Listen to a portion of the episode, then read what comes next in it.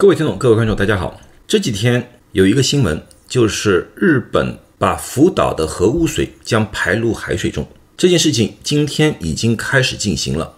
为此，很多人，特别是华人社区，非常担心。在微博以及其他平台上，都问我这种核污水对人体会有怎么样的伤害。很可惜，我并不是这方面的专家，所以我无法在第一时间给出答案。但是，我。由此看了很多的专业的或者说不专业的关于这件事件的报道，最后我发现了一篇文章，我认为这篇文章相对来说最全面，相对来说更能表达各方面的不同意见。这篇文章是在《自然》杂志上面六月二十二号所公布的。这篇文章说，福岛的核废水或者核污水这样排放是不是安全？科学家们是怎么说的？那么，在回答这个问题之前，我们先需要对于福岛的核废水或者核污水的产生进行一个历史的回顾。在二零一一年三月十一号，在日本的东北的外海发生了一个超大级度的地震，九点零级。这地震发生之后，还发生了海啸，而福岛的核电站是处于这个位置，受到了地震的强烈影响。刚开始的时候，它停电了。当然，核电站都有备用的。柴油机可以继续发电，可是很可惜，接下去海啸又来了，海啸把柴油机给淹没了，所以完全处于停电状态。核反应堆一直会产生大量的热量，它需要不断的进行冷却，这个冷却过程需要有一个一些水泵把那个海水抽灌进来，使核反应堆的温度保持在一定范围之内。但是由于停电，这些水泵无法正常运作。从而核反应堆的温度越来越高，最后烧穿了管道，使核物质外泄。那么，为了使这些核物质降温，当时采用的方法就是叫做海水浇灌，用大量的海水把这温度想办法给降下来，以预防核爆炸。这也就是福岛的核污水所产生的一个原因。在二零一一年那件事情刚刚发生时候。由于没有预先准备，所以部分的核污水直接被排入到海水当中，也有部分的核污水渗透到泥土里面，影响了当地的农作物。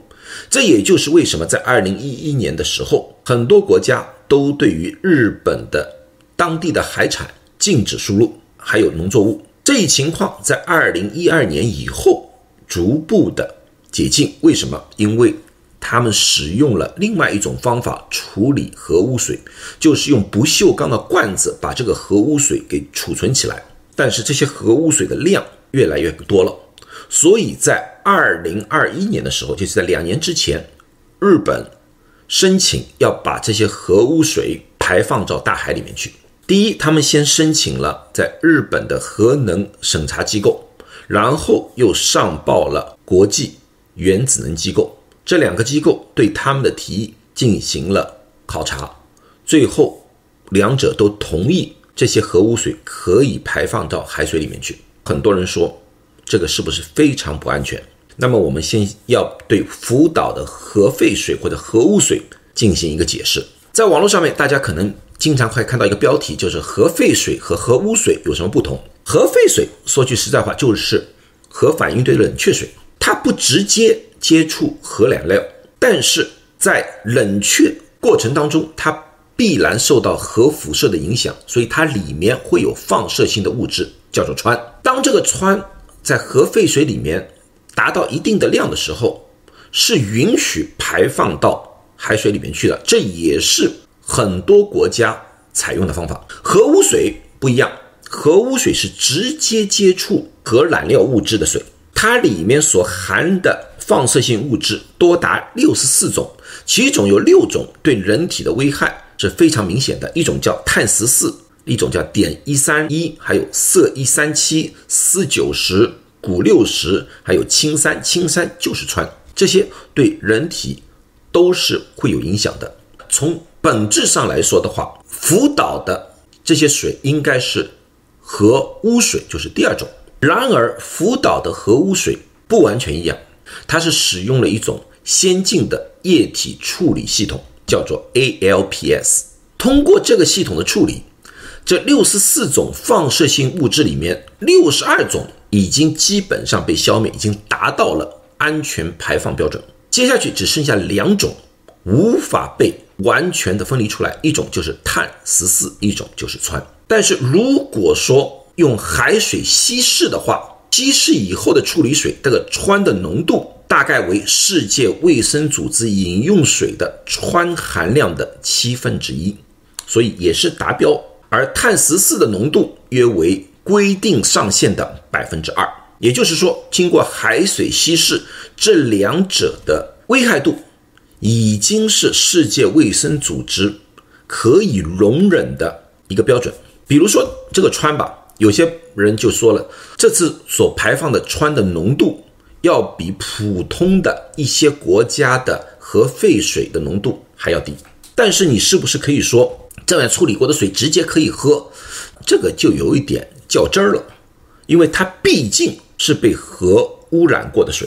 如果说在海水里面稀释的话，那么这个量相对来说并不是很高。如果你直接喝的话，对于某一个人体来说，特别是长期喝，会有一些积累，会有一些问题。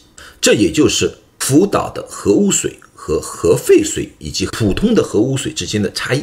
当然，哪怕这样说。世界上还是有人或者专家对此持怀疑态度。那么反面的意见最主要有这几样：第一个就是韩国的民间组织，韩国民间组织认为这次排放对他们的影响会比较大，因为日本和韩国比较接近，所以为此韩国特别派了一个代表团在五月份访问了福岛的核电站，对于当地的处理方法以及那些污水的数据。进行了一个考察，最后他们的质疑还是存在，但是对于很多方面，他们已经得到了他们想要的一个答案。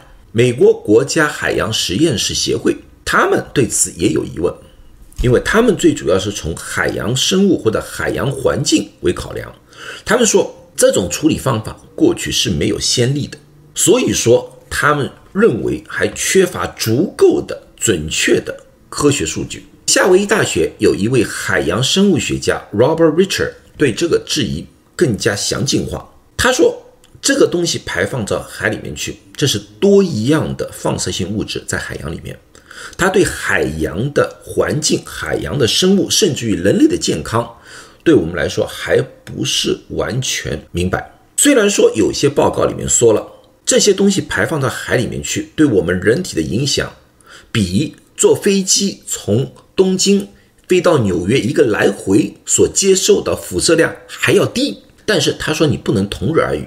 坐飞机上面你必然会有一定的辐射线，但是这是从外到里的辐射线，而人的皮肤对于辐射是有一定的阻挡作用的。然而这次的辐射最大的影响的是海洋生物，当海洋生物受到污染之后。这些海洋生物被人类食用，那么这个放射性物质就到了人体的内部，那么就变成了这个从里到外的辐射，我们就缺乏了皮肤的阻挡性。这个两个数字不能相提并论，这是他的质疑。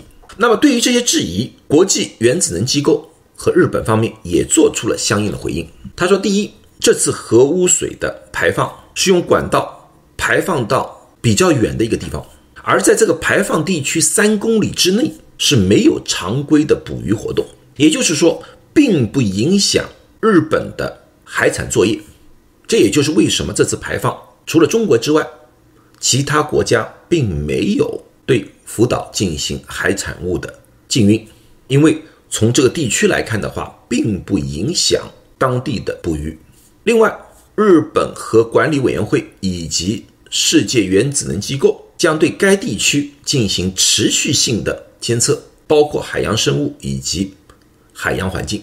英国的一位环境科学家 James Smith 他是这样认为的：他说，从这次的量来看的话，对于太平洋沿岸国家的危害性基本上可以忽略不计，因为全世界排放核废水所产生的污染要比这个还要严重。但是他说，如果把这些废水继续放在福岛上面的话，如果说当地再发生一次大地震，而这些核废水、核污水在不受控制的情况之下泄漏，那么不但对日本的近海，还对日本周边国家的近海的危害性可能还要大，因为它过度的靠近了人类居住的海岸线。所以在这种情况之下，他说他支持这次核污水的排放。好了，那么现在我就把两方面的辩论和所担忧的东西都告诉大家了。具体怎么样判断，这是你们自己去看。